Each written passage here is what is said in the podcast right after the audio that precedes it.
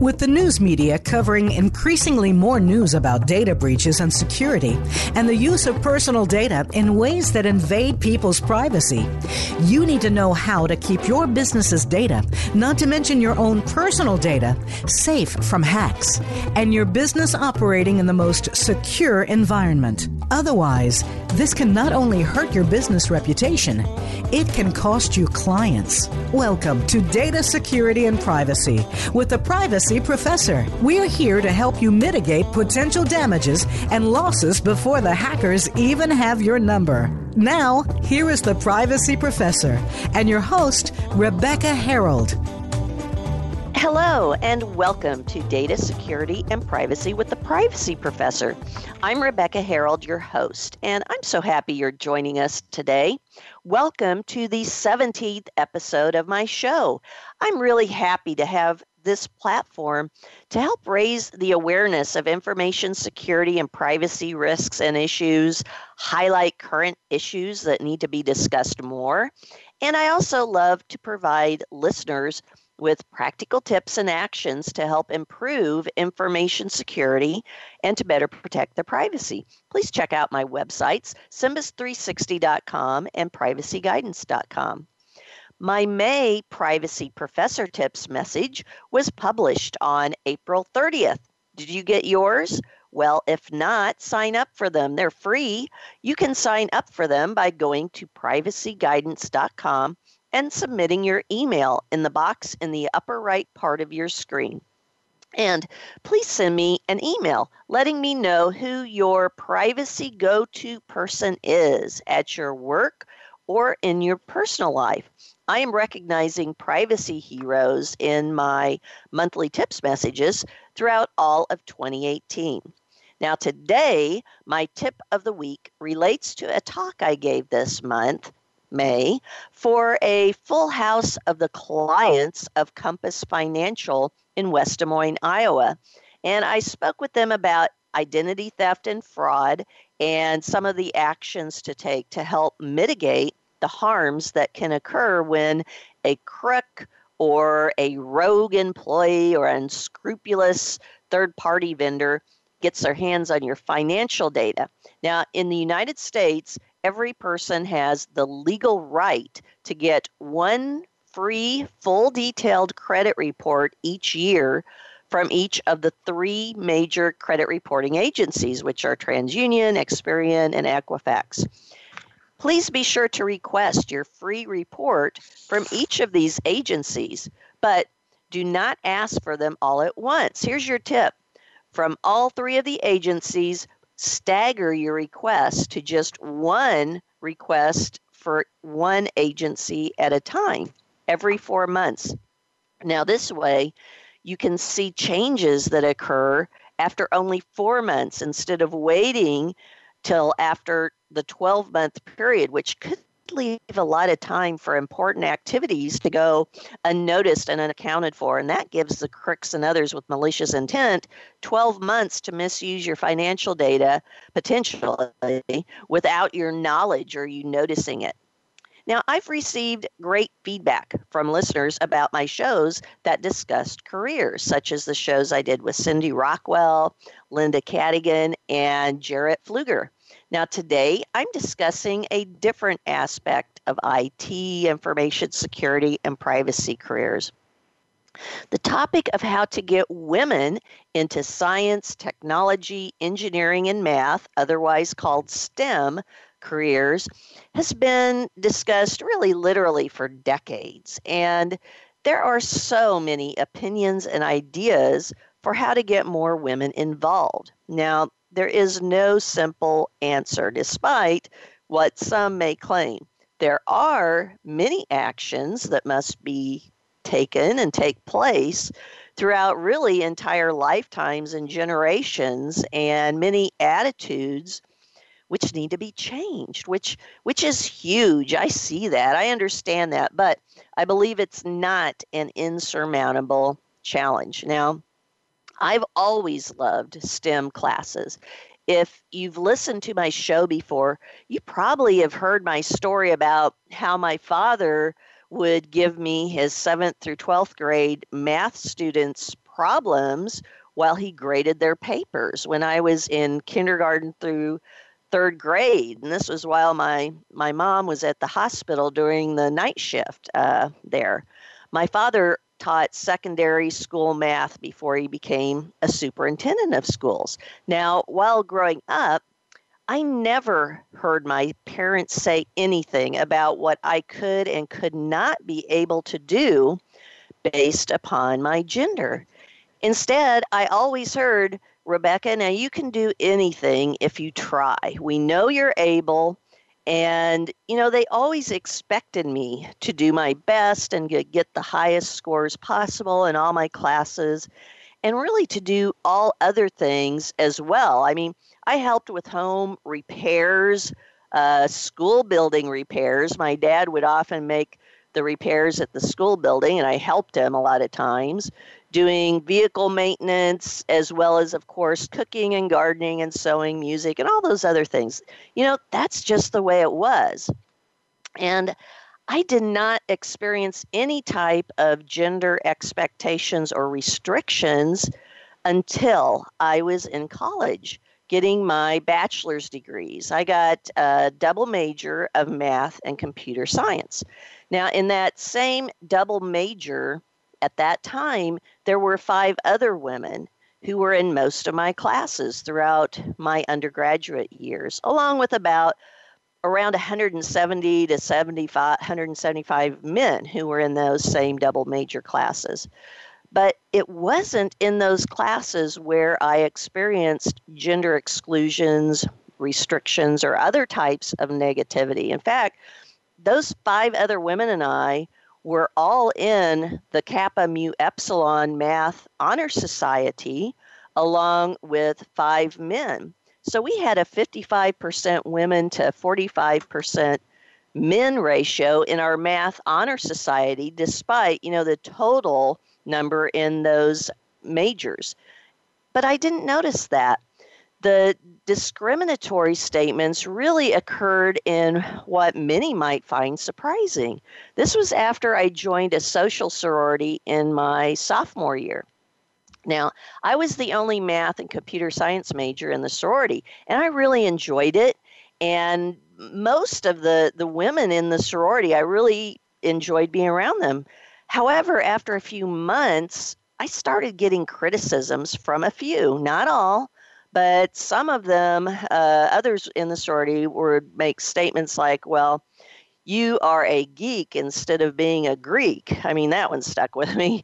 Or I was being weird for being in those classes and other names. And then those names started coming from their boyfriends as well, and a few memorable nasty incidents. Now, after college, throughout my career, most men and women have been very supportive. But I have had some very challenging and a few downright dangerous situations with around the same number of women and men in my profession throughout my entire career based upon what their views were for what women should be doing in the IT and privacy professions. I mean, right up through a threatening situation I experienced just earlier this year. So, you know, that's my perspective of being a woman in this field and what I've experienced throughout my lifetime of being in STEM.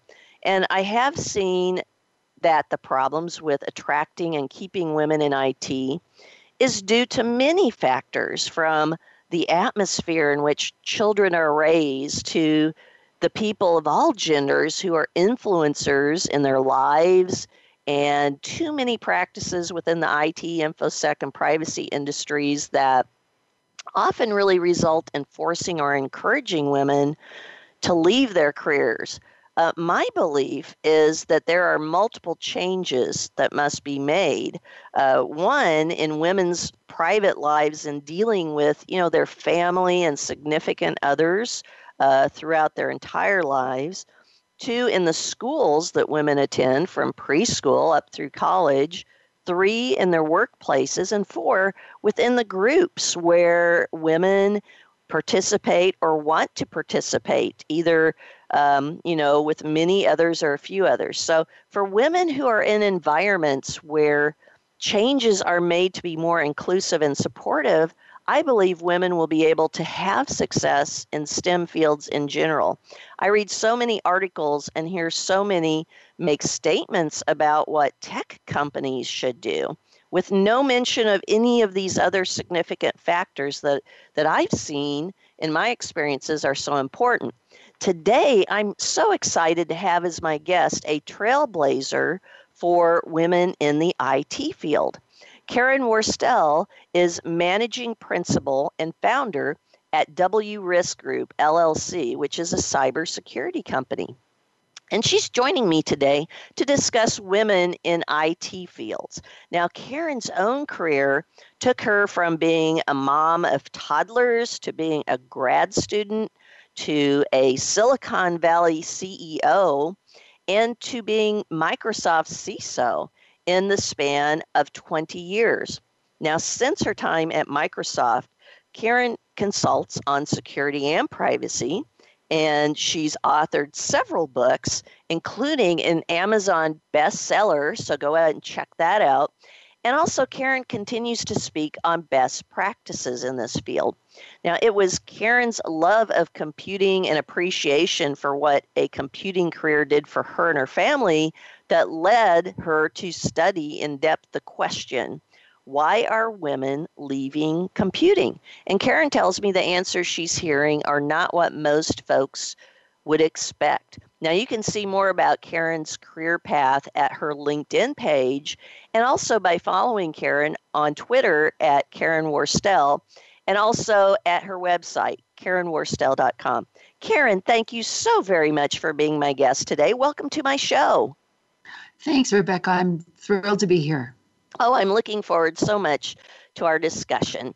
You know, I'm a great believer that our environments, when we're young, is a great influencer, among others, for what people will ultimately uh, decide to do as they're adults. Now, did you grow up in an environment that pushed gender roles, or were you encouraged to change to more women type of classes or majors or careers? Give us a little um, background on you know how what you experienced uh, growing up. Sure, I, I um, I'd be happy to. You know, my sister and I, uh, and I mention her because she is the rocket scientist in the family, mm. but we grew up in a fairly traditional household.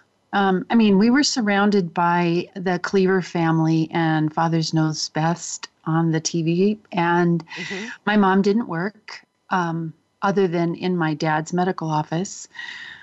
But I grew up in a family that sort of didn't distinguish the difference between what girls could do and what boys could do as far as they, their belief system went. So mm-hmm. I, I had a Navy father um, he had been a Navy fighter pilot in World War II. Wow. And after the, yeah, yeah, he, he, and he had multiple patents to his name. Holy uh, cow. He was, um, he was recruited to the Department of Naval Intelligence and, and, um, he had a love of flying, but he also had developed a love of medicine. And so after he got discharged from the Navy and went into the reserves, he, um, he followed a career and became a medical doctor. But he was also an engineer. And so mm-hmm. I literally grew up in a family where I, you know, the my father was running a medical practice as a physician. He was also the chief engineer for his father's company that manufactured autopilots for the fishing fleets around the coasts of the United States and internationally. Okay. And um, wow. yeah, so and I grew up. I grew up in a family with two older brothers and a Navy mm-hmm. dad, and and all the the um, innuendo that goes along with that. right. Right. Well well, you know, it's interesting. I just want to mention my father was in World War II also. He was also in the Navy. Um, maybe they knew each other. of course, the Navy's huge, but he was uh, on a heavy destroyer. I can't remember the name of it, but I'll have to talk with you later about that. yeah. So, very interesting. Yeah, sure. Um, yeah, he, he really fostered that idea that, um, okay, so you're a girl. Mm-hmm. And you can do almost anything. The only time I remember hearing anything that was something that seemed like a barrier because I was female was when I attended his Navy Aviators reunion in Pensacola, and I fell in love with the Blue Angels.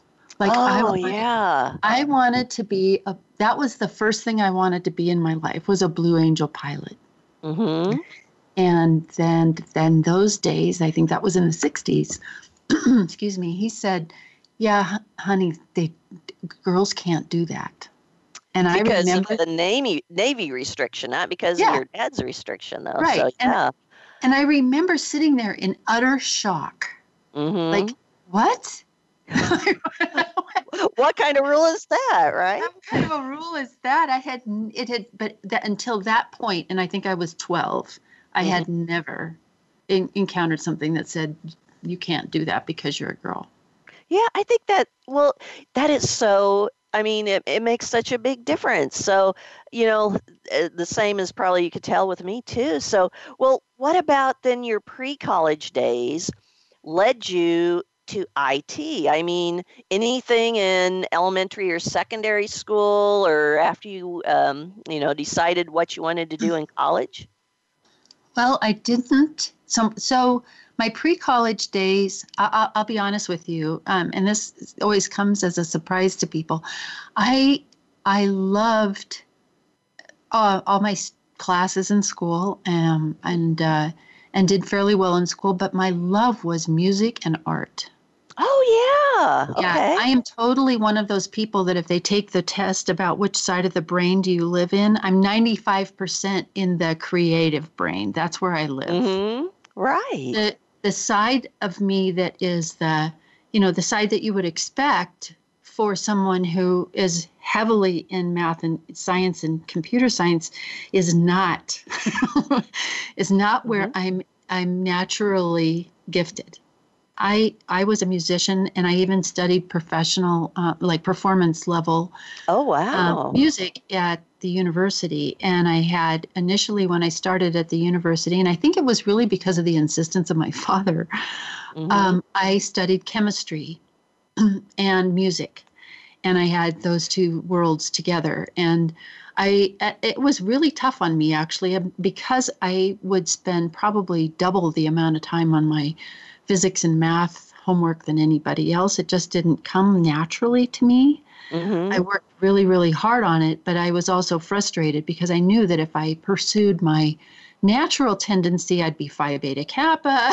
mm-hmm. And um, and um, I went to my dad one day and I said, "Hey, I need to be. I, I think I need to be in humanities. Honestly, to be honest with you, that would be the best place for me because I would have straight A's. It would be it'd be great. Instead mm-hmm. of struggling through mm-hmm. school, I'd be breezing through school. And he looked at me and he said, But who would help you pay for school? if you would, and that was the end of that conversation. I mean, I wasn't one of those rebels that said, "Well, you know, to heck with that. I'm going to go do what I want to do, and I'll do yeah, it on my yeah. own without you." I said, I was just like, "What? Okay, fine, I'll stay," and I did. And I'm so, really, really, so, yeah. Well, so your your majors were then in um, in chemistry and in music? Right. Oh, yes. Oh. I started off that way. I ended up dropping the music because I I found it I found that the for me to be able to um, complete my studies in science, and I ended up graduating with a, a degree, a, a bachelor's science degree in biology and chemistry, and, and nothing in music but that was my choice. I wanted to pursue that. I found out I found that I really loved the those topics. I mm-hmm. and it was my creating that l- let me solve problems.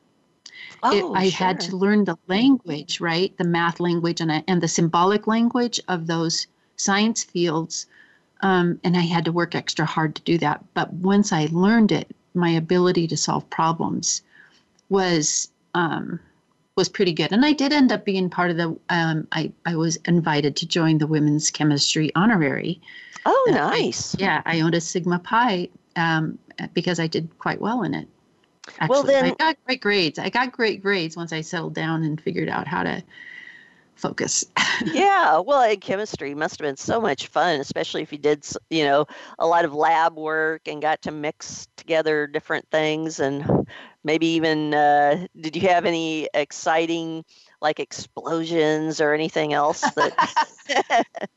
you know, I um, because of the biology component, uh, they didn't have a, bio, a biochem degree at the time, but that's really where I went. And I um, I was very interested in the um, biochemistry aspect of things. And my first job out of college yeah. was as a laboratory technician for the University of Washington Medical School in biochemistry, and I did research in blood proteins. Oh wow! I, I, mean, I wasn't the researcher, obviously. I was a you know fresh graduate out of uh, out of college, but I was uh, a lab assistant, and we worked on a research associated with um, uh, hemophilia. Oh wow! And and um, I was uh, I was able there to do some of the very early work in um, DNA sequencing. So yeah, very exciting time to be yeah. in that community. Very. But not computing. My my computing experience was limited at that time to taking card decks to the computer center at the university and submitting them, you know, taking mm-hmm. stacks stacks of cards. And you know what that was like trying to get the programming right. Yes. card decks. And and there was a reason everybody threw them off the roof of the dormitory at the end of yeah. the term. But we would take those card decks to the science, you know, to the computer center and then they would just take these card decks, they would disappear, and then the next day you would get your results back. That was the extent of the computing that I did. Well, so, what took you from DNA sequencing into an IT career then? I mean, what was the transition point there? Well, um, there was a big disruption in my life. Um, the the day that I got my resume for my job search after my chemistry degree um, was the day I found out that I was expecting my first child. ah, okay. and I tried doing the I tried doing working I I mean in those days we didn't get leave, right? To go back. And mm-hmm. um, so when my daughter arrived, I went back to work when she was 6 weeks old. Oh wow. And that which I recognize now was just extraordinarily early and and it was really tough and I ended up I ended up needing to stop. And so I took 5 years hiatus and when I got to the point five years later where I had a kindergartner, um, you know, basically a two year old and a four year old. And I decided that uh, there was a life situation for me that was pretty untenable. Mm-hmm. I needed to get back to work. And um, I found that, you know, DNA sequencing had moved on to something much more. Uh, sophisticated and I, my five year in, in the time that i had been away my degree had become fairly obsolete. Oh wow. Well five years i mean things do you know. Move very quickly. Yes. Yeah. Yeah yeah. And so really what happened um, what happened that made the transition work was i have a brother my brother michael older brother who was quite the hacker uh, literally in those days, and he uh-huh. was doing some very cool things with Tandy and Radio Shack computers. He came over and he dropped off a computer at my house. Now this was a Radio Shack, a TRS 80 running DOS with 64k of RAM, and he put it. He set the whole thing up. It took up an entire table. Yes. And he said. He said to me, "Sister, you need to learn to code." Well, good for him. Yeah, and I mean, and I, but but uh, my I had no experience with you know a computer that hands-on like that, and I was pretty intimidated by the whole thing. Uh-huh. And it took a lot of encouragement. I was pretty sure if I put my fingers on the keyboard, it was going to go up in flames. But um, the, you know, he so encouraged me, and I learned that yeah. I was a good programmer. I, I started programming in Visual Basic, and then I took up another programming language called Forth, which was tons of fun. Mm-hmm. And I was like, oh my gosh, I can do this. I'm good at it. Right. Well, and, you know, yeah. how nice. I mean, there again, your family is helping you, you know, those around yeah. you. So that's that's so great. Well, it I think I think the thing that was remarkable was the the belief system that there are no limits. Yes. Uh-huh right? That's important. That mm-hmm. there's nothing about you that that makes you unsuitable for doing the things that you are called to do. Yeah, and, and are capable to do. Right. Yeah. And that might be for some people, you know, for for for it doesn't matter so much by gender roles what we do professionally or with our life. If somebody really feels that they are um, best suited for uh, caregiving at home, they should mm-hmm. do that, mm-hmm. right? And be able to do that. It, uh, likewise, if if if it's a, a a woman who is wants to pursue something in tech, then do that. Yeah, nothing that should limit you. Yeah, That's... like like uh, Sheryl Crow said, if it makes you happy, right? So go ahead yeah. and do it. So, oh, but it's awesome. interesting because because when our Harvey Mudd um, Harvey Mudd University actually has a really successful program for women in computer science, but they they made they did some studies and they found that women were not entering the field because they didn't think they'd be good at it. Oh my. Well, let's stop right there. We have a, a break coming up. So when we come back, let's start with looking at uh, women in tech, and then I want to hear after I give a few stats when we come back about um, about that program. Okay. Okay, sounds good. So now it's time for a quick break to hear from our valued sponsors that I appreciate so much. We're speaking today with Karen Worstell about why women are leaving the IT profession. I'm your host, Rebecca Herold, the privacy professor. You can contact me with questions and comments about this show, as well as provide show topic suggestions using my email, Rebecca Herold at RebeccaHerold.com, and also through my websites, Simbus360.com, privacyguidance.com, and my LinkedIn site. Please stay with us. We'll be right back after these important messages from my sponsors.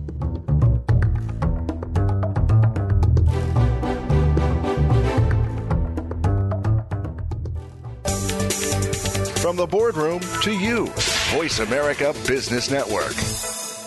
The Privacy Professor is your trusted source for effective information security, privacy, and compliance advice, compliance tools, education, consulting, expert witness services, and board positions. Visit us online at privacyprofessor.org. Rebecca Herold and Associates offers information security products, privacy and compliance tools, education and consulting. Rebecca also provides keynote speeches and her free Privacy Professor monthly tips messages she has published since 2007. Visit privacyprofessor.org for help and answers to your questions.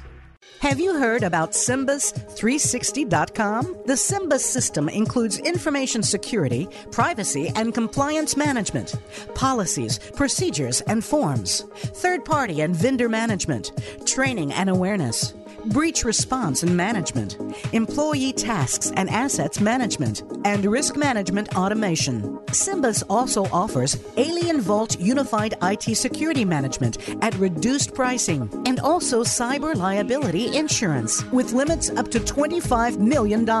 You need to find out more about the Simbus system. Visit Simbus360.com.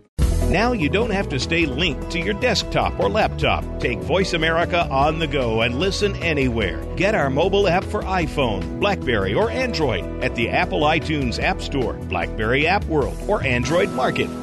The business community's first choice in Internet Talk Radio, Voice America Business Network.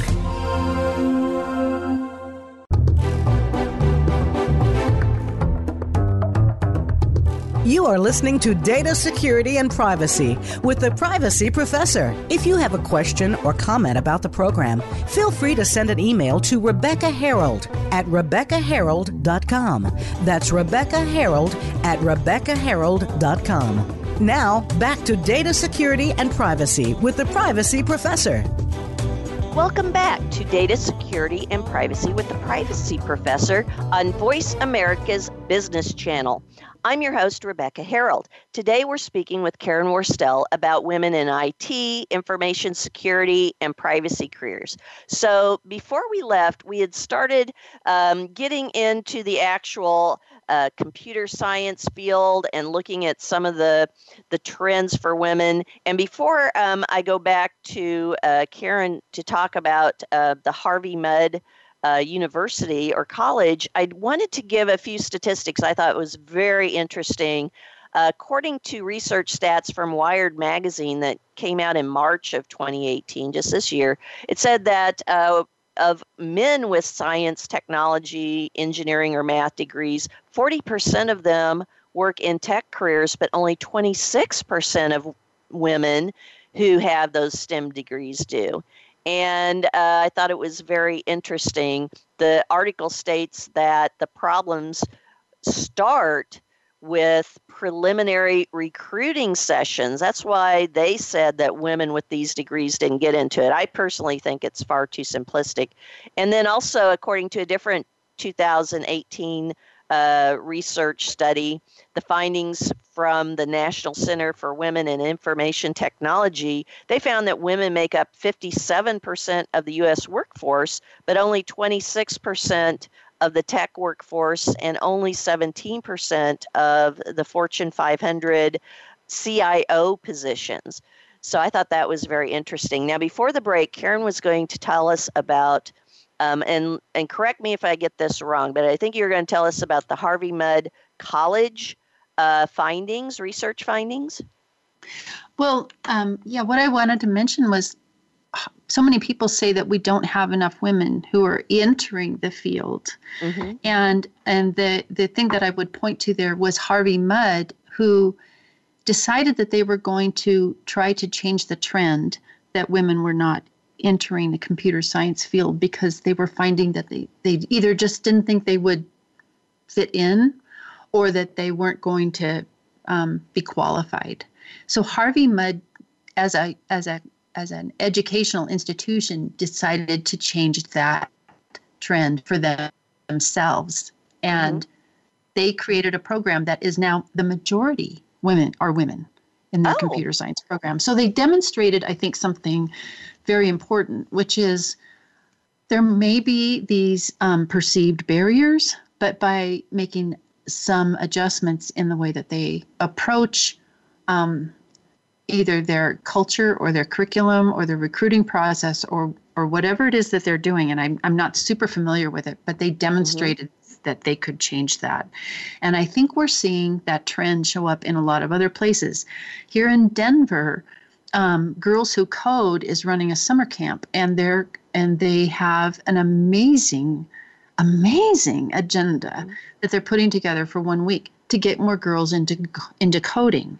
Mm-hmm. Um, so I think the thing that is interesting to me um, that leads to our main topic is well, there's a ton of stuff that's saying that women, girls and women, are engaging in tech, specifically in computing, and they're even majority women in computing departments in this country. Mm-hmm. But we don't see it in the workplace. And it's such mm-hmm. a curious thing. That's what I was curious about is like, what happened?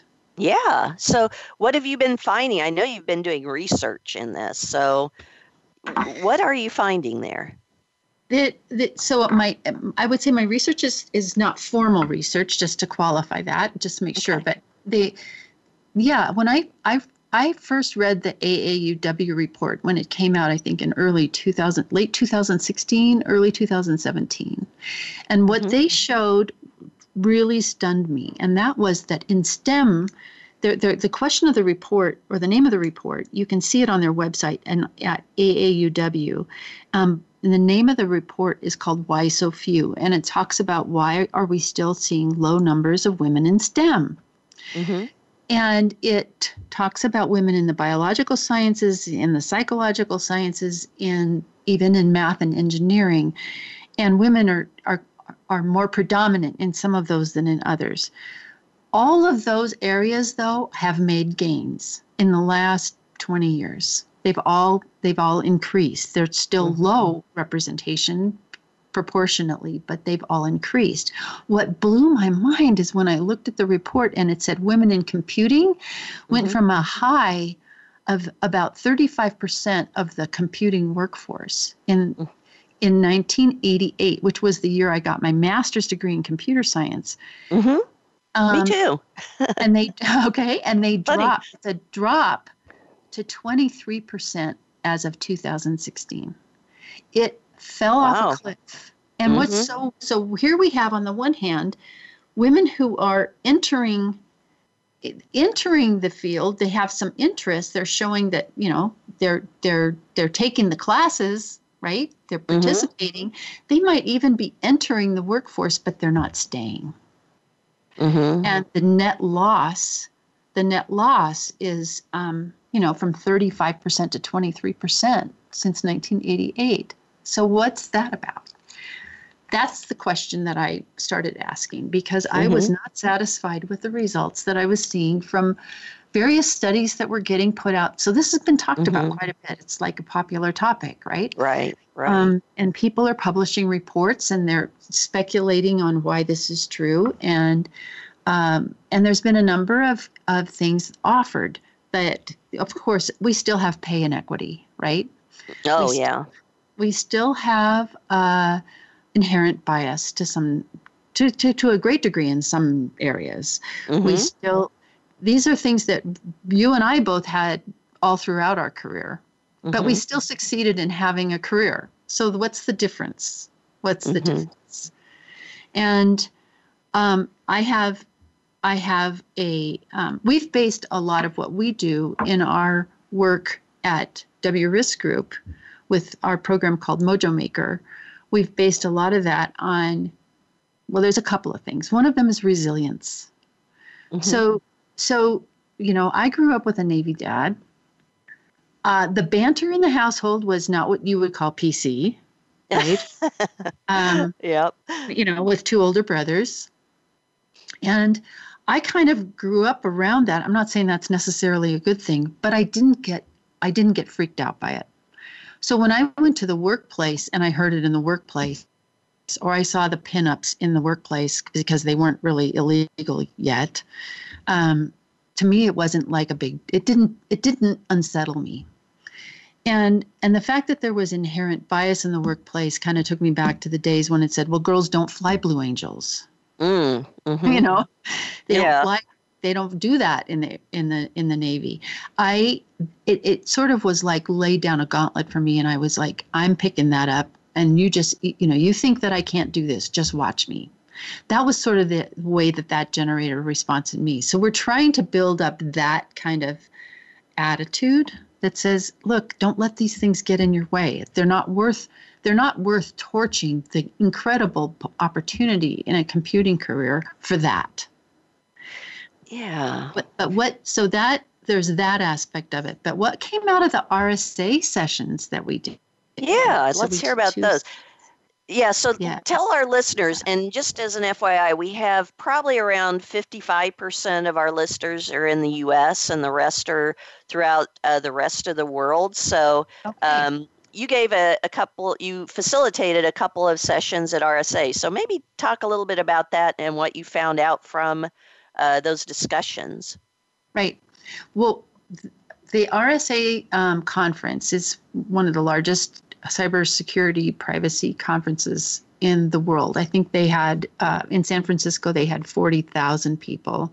Wow! At this last uh, event uh, in April, mm-hmm. and I was I was invited to do two peer to peer sessions there. And a peer to peer session is a facilitated conversation. So it's not a presentation so much to an audience as it is an opportunity for people to attend a session where they're going to have a facilitated conversation to on a particular topic and the topic they asked me to talk on is why are women leaving computing mm.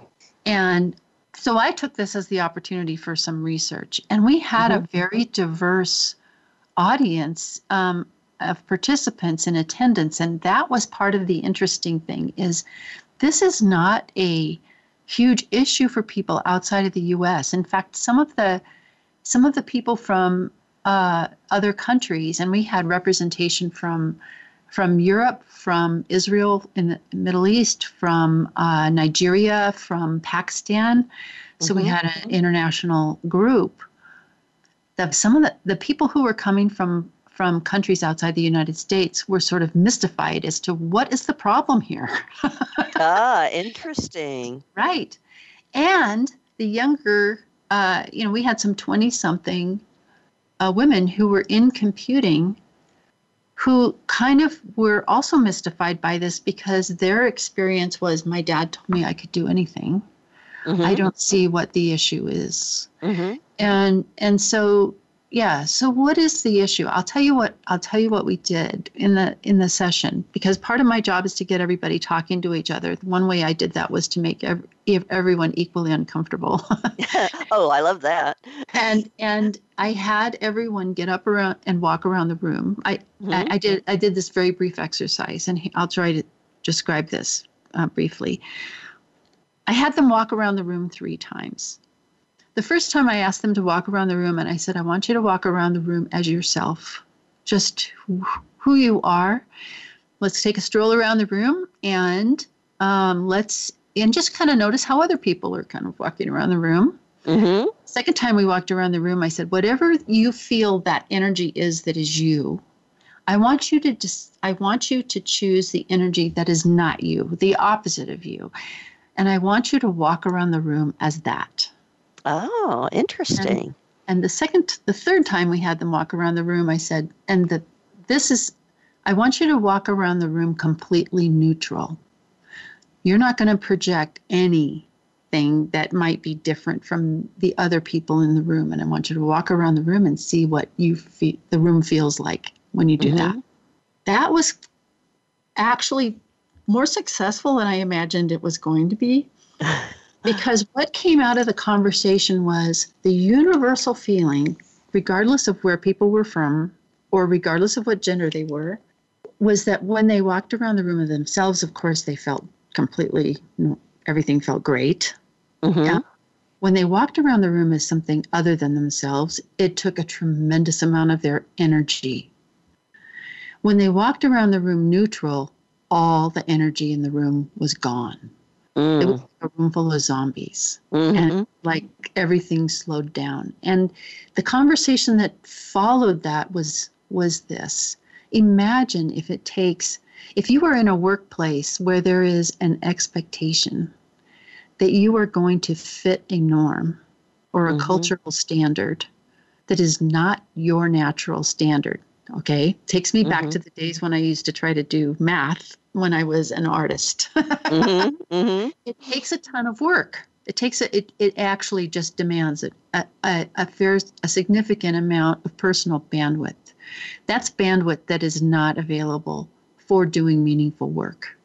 Right. That's bandwidth that is completely uh, uh, locked up for the purpose of trying to fit in. Yeah. And it makes the um, person feel bad too, right? Well, you just never really know. You're not yourself. You're not yourself, yeah. You're not bringing your best gifts and talents. And everybody, I believe, one of the beauties of, you know, people talk about millennial generation, but the conversation, people have had this conversation of what does it mean to engage millennials in the workplace? And what has come out of that conversation has been clarity that says people want meaningful work. Mm-hmm. Well, meaningful work means to me, I think that you are bringing yourself to the job, you're bringing your own gifts and talents to the job, and you're doing something with your gifts and talents that make a difference. Mm-hmm. It's what we all want. Right.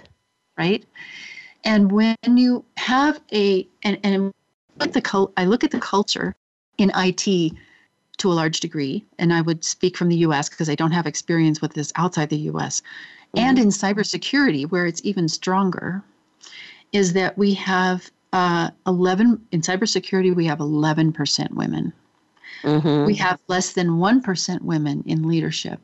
So, what is that? What, what, what is that? What is one way we could look at that? There, there may be a subculture. There may be, there may be kind of a subculture that is perceived, if not real, in um, in our organizations, and we're asking people either to manage that culture to a certain equal standard across all members of the organization, or people perceive that they have to behave a certain way to be a member of the organization or something in that area, right? Mm-hmm. And what it what it's driving is a sense that in order for me to participate here, I have to be something different than what I really am. I have to bring a different persona to the workplace. I have to, for women, that might, for women in the US, that might be, mm-hmm. I have to project a tougher uh, perspective or something. It, it's going to be different for different people. But mm-hmm. what we came out of the RSA conference conversation with and the experience there was um, part of this comes from the way we have actually encouraged management to manage. And, and mm-hmm. I'm and, and we coined a term there called the beige management problem, which is that we bring people into that uh, computing environment who bring all kinds of personality and vibrancy and color and diversity, and we manage them all the same. Yes. Mm-hmm. Right? Yeah, and that's so true. It is true. I was like, I, I was like, hello. Yeah, yeah. and to some extent, HR actually encourages that. Yes. For legal reasons. Mm-hmm. But when we when we bring someone into a um, a an environment that has so much potential for creativity and so much potential for innovation, and we manage them in a way where many people are are actually behaving in a way that is not really them. We've taken up their bandwidth, which is taken away from the opportunity to innovate and be creative. And I think some people are just saying, this is not the best use of my talent. Right. Well, then, so with women, what is it that's taking away their bandwidth? What do you see that is making them feel like it's just not a I don't want to be here anymore. Do you see any commonalities that's causing that?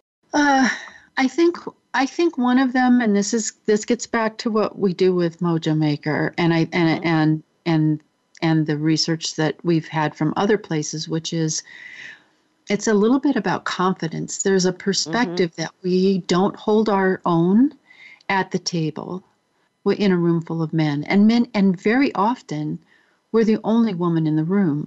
I still go to meetings where I'm the only woman in the room.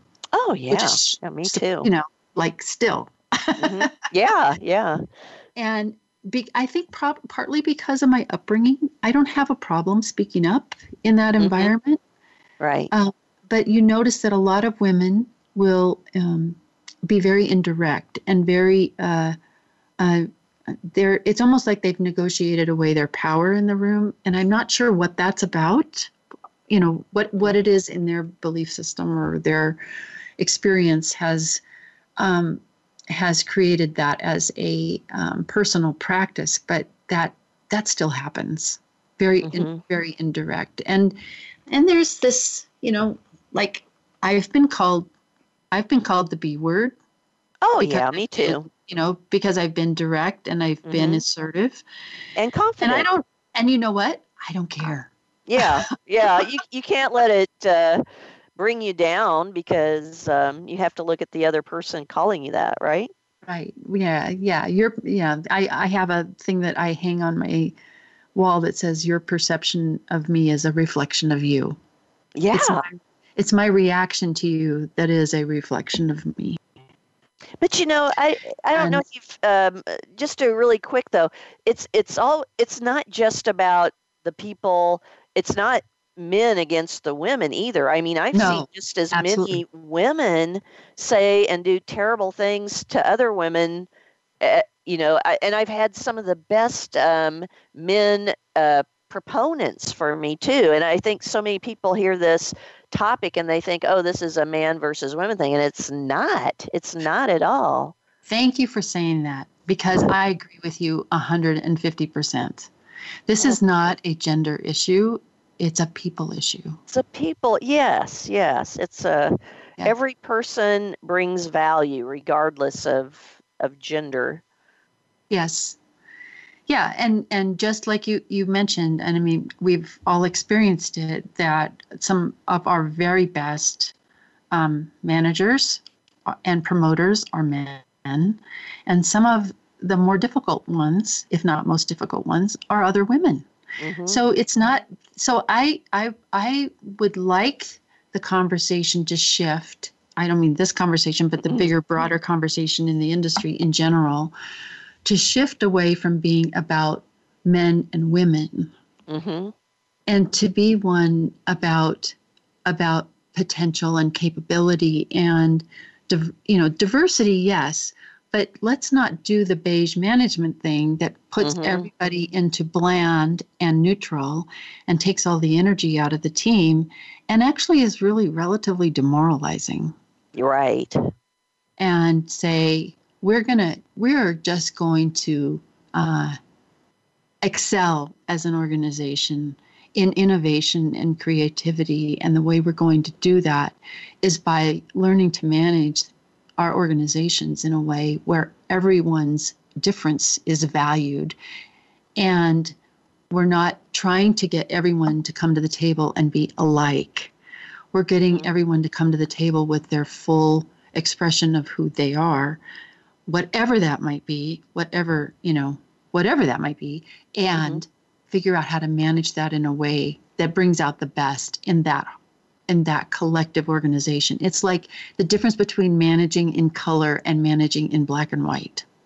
Yeah, that's a very um, a very good way to describe that. But you know, like you said, there's so many times organizations, especially I I've seen anyway, and maybe you've seen different, but it seems like the larger the organization gets, or based on the industry, the more rigid they are in what they require for their um, their employees to be like. You know, you have to fit this particular mold um, to be here, and okay. sometimes that mold is uh, kind of leaning towards uh, a definition that was made back in the 50s or 60s.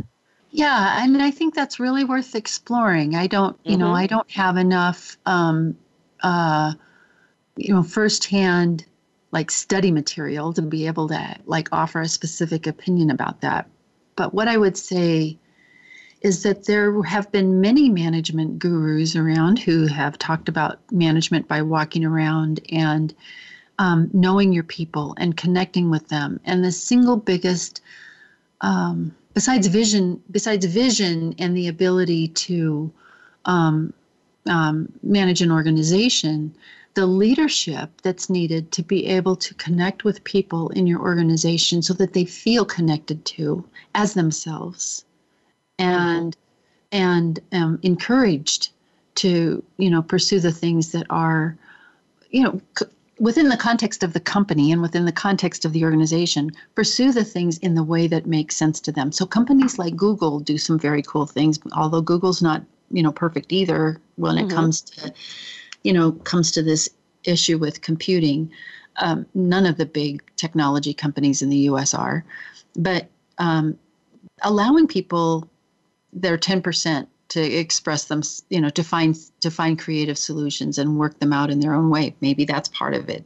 Yeah. Well, you know, we're coming to the end of our time, and I wish we had another full hour. I'm going to have to have you back on again because we can really get into a deep dive on um, what needs to be done to start, you know, changing thoughts. But I think uh, to summarize and let me know if you uh, think a little bit differently, I think it's a whole combination of growing up. We didn't really get into the education part, but I think that's worth another discussion sometime. And then how um, organizations view their employees and uh, expect them to either be beige, as you said, or to be themselves. So, um, yeah thank you so much for being on the show today. Uh, you've really provided a lot of great food for thought. Oh, thanks for having me. It was my delight. Oh, great. So um, today we've been speaking with Karen Worstell, managing principal and founder at W Risk W Risk Group, LLC. You can see more about Karen at KarenWorstell.com and on Twitter at Karen Worstell. I'm your host, Rebecca Herold, the Privacy Professor. Please tune into my show each week. If you cannot make our scheduled live time, you will be able to listen to the recordings. You can find recordings of all my past shows on iTunes, Mobile Play, Stitcher.com, TuneIn.com, Player FM, in addition to, of course, the Voice America Business Channel website. Also, contact me if you ever need any help with information security, privacy, and compliance keynotes, and for more information about my Simbus360.com security and privacy cloud services. I also have a YouTube channel, The Privacy Professor, where you can see my appearances on CW Iowa Live morning shows. And contact me. Let me know your top, uh, show topic ideas using Rebecca Herold at RebeccaHerold.com. I urge you to notice and stay aware of information security and privacy issues as you go about your daily activities, go to your job and do your daily work, or encounter anything else involving your personal information and how it's used, secured, and potentially could impact your privacy. Until our next show, Ask those you do business with and work for if they are doing all they can to secure the information you've entrusted to them. Be privacy aware in the week ahead. Bye for now.